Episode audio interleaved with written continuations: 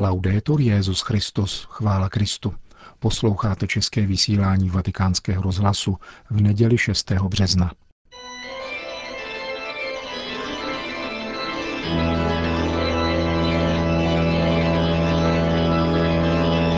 Komentář Církev a svět napsala italská historička Angela Peličáriová.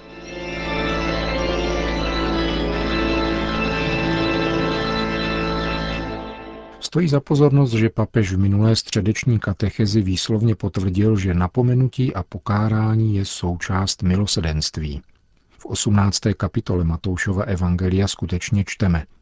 Když tvůj bratr zhřeší, jdi a pokárej ho mezi čtyřma očima. Dáli si říci, získal si svého bratra. Nedáli si říci, přiber k sobě ještě jednoho nebo dva, aby ústy dvou nebo tří svědků byla potvrzena každá výpověď.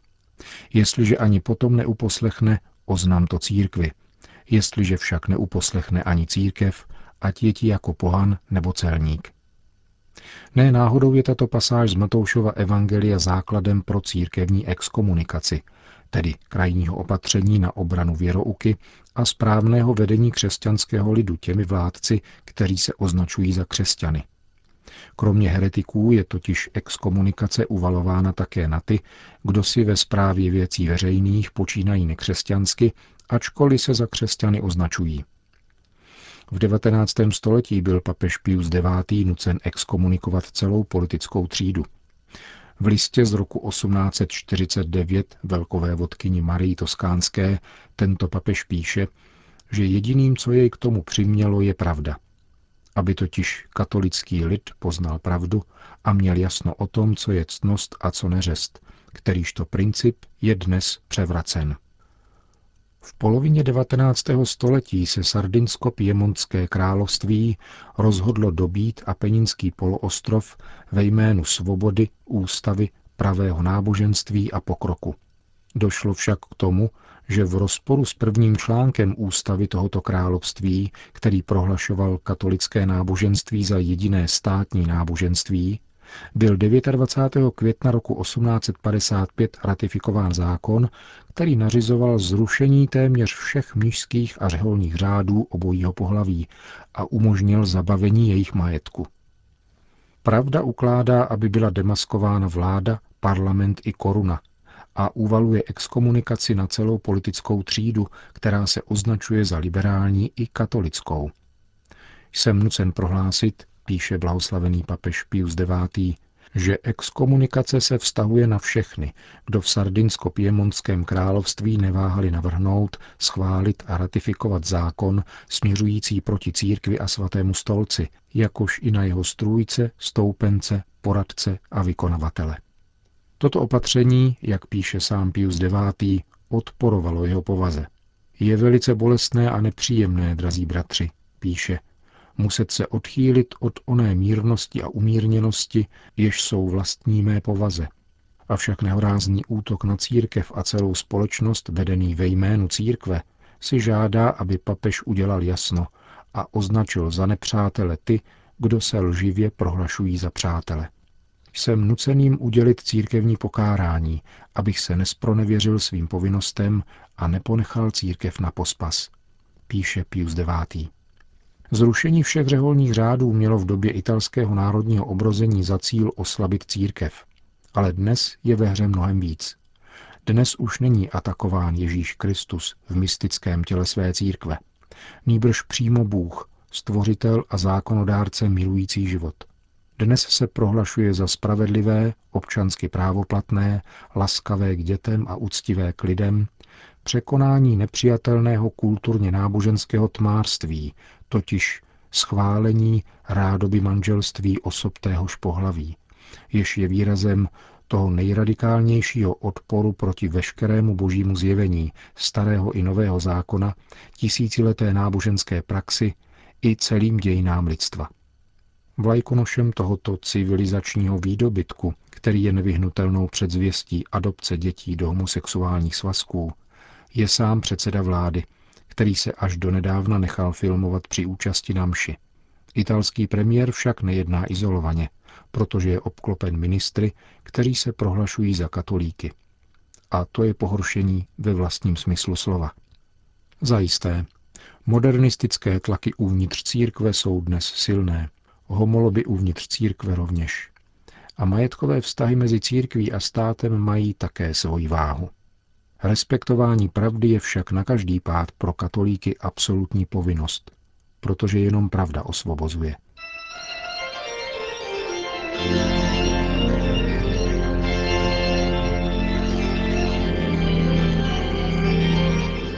To byl náš nedělní komentář Církev a svět, který napsala italská historička Angela Pellicciari.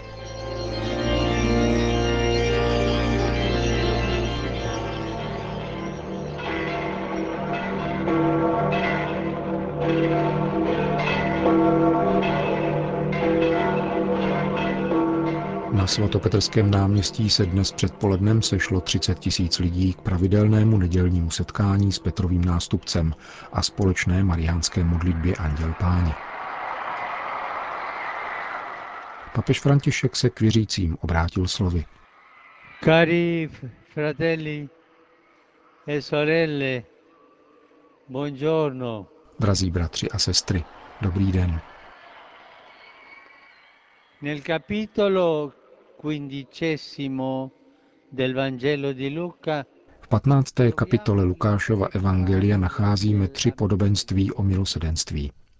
O ztracené ovci, ztracené minci a velké podobenství o ztraceném synovi, nebo lépe o milosedném otci. Bylo by krásné, kdybychom si dnes každý z nás vzal evangelium a ona tři podobenství si přečetl – v postní době nám evangelium podává právě to poslední podobenství, jehož protagonistou je otec a dva jeho synové. Příběh nám umožňuje zachytit několik charakteristických rysů tohoto otce. Je to muž vždy ochotný odpustit, který doufá proti vší naději.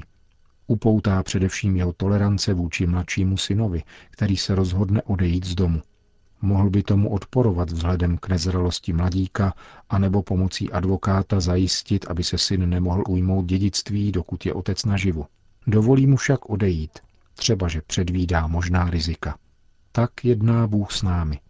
Nechává nám svobodu i k omilu, protože nás s tímto velkým darem svobody stvořil.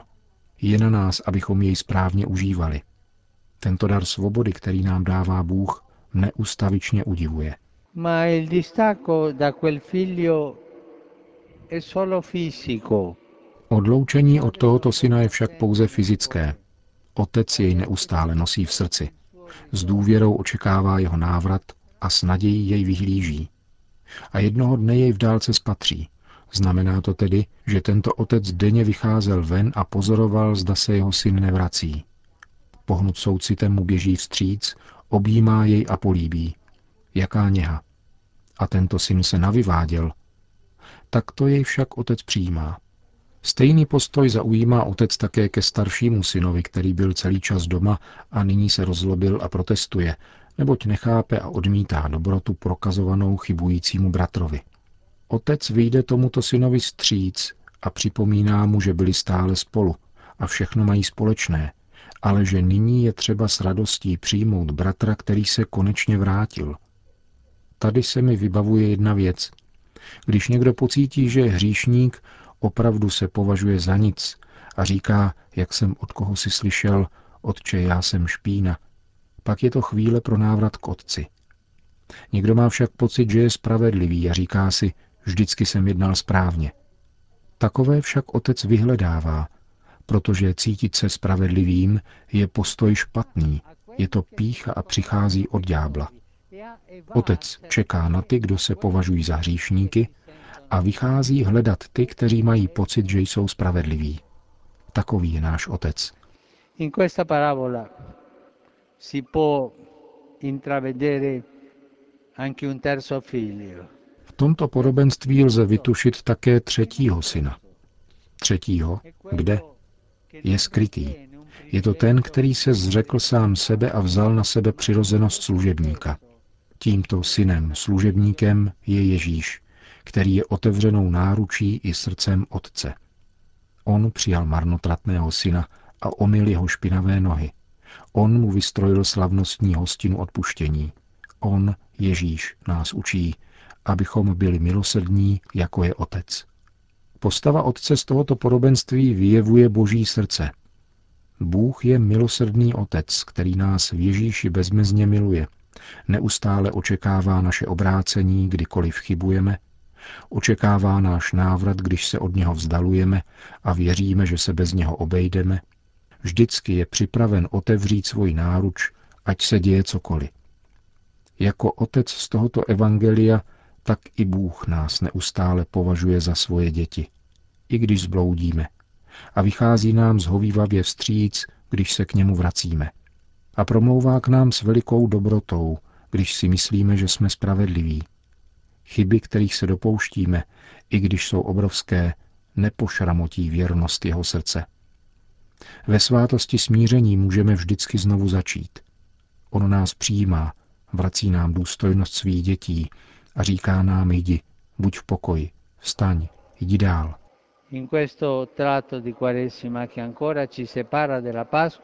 Ve zbývajícím čase postní doby, která nás ještě dělí od Velikonoc, jsme voláni zintenzivnit vnitřní snahu o obrácení. Nechme se dostihnout láskyplným pohledem našeho Otce. Vraťme se k němu celým srdcem a odmítněme každý kompromis s hříchem. Pana Maria ať nás doprovodí až k obrazujícímu spočinutí v božském milosedenství. Po hlavní promluvě papež František zaměřil pozornost k mezinárodnímu dění. Esprimo la mia vicinanza alle missionarie della carità vyjadřují svoji blízkost misionářkám lásky ve velkém zármutku, který je zasáhl před dvěma dny, kdy byly zabity čtyři jejich řeholnice v jemenském městě Aden, kde pečovali o staré a nemohoucí. Prosím za ně i za další lidi, kteří byli při tomto útoku zabiti a za jejich příbuzné. Toto jsou mučedníci dneška. Neobjevují se na obálkách časopisů, nejsou tématem spravodajství. Prolévají svoji krev za církev. Jsou to oběti těch, kdo tento útok spáchali, jakož i lhostejnosti, oné globalizace lhostejnosti, která se nestará. Matka Teresa ať doprovodí do ráje tyto své mučednické dcery lásky a přimlouvá se za pokoj a posvátnou úctu k lidskému životu. Potom papež František ještě dodal, come segno concreto di impegno per la pace e la vita jako konkrétní znamení úsilí o pokoj a život bych rád s uznáním zmínil iniciativu humanitárních koridorů pro uprchlíky, jež byla nedávno zavedena v Itálii. Tento pilotní projekt, ve kterém se pojí solidarita a bezpečnost, umožňuje pomáhat lidem, kteří prchají před válkou a násilím, jako například stovce uprchlíků, kteří již byli přepraveni do Itálie a mezi nimiž jsou děti, nemocní, postižení, vdovy s dětmi a staří lidé. Těší mne také, že tato iniciativa je ekumenická, poněvadž ji podporuje komunita Sant'Egidio, Federace italských evangelických církví a Valdenská a metodistická církev. E v samotném závěru pak papež František oznámil, že dnes spolu se svými spolupracovníky z římské kurie odjíždí na týden do exercičního domu v Ariči nedaleko Říma, aby tam až do pátku trávil čas v ústraní a intenzivnější modlitbě. A v souvislosti s tím požádal věřící o duchovní podporu. Po společné mariánské modlitbě Anděl Páně Petrův nástupce všem požehnal. Sit nomen Domini benedictum. Ex hoc nunc in seculum. Aiutorium nostrum in nomine Domini. Qui fecit celum in terram. Benedicat vos, omnipotens Deus, Pater, et Filius, et Spiritus Sanctus. Amen. Amen.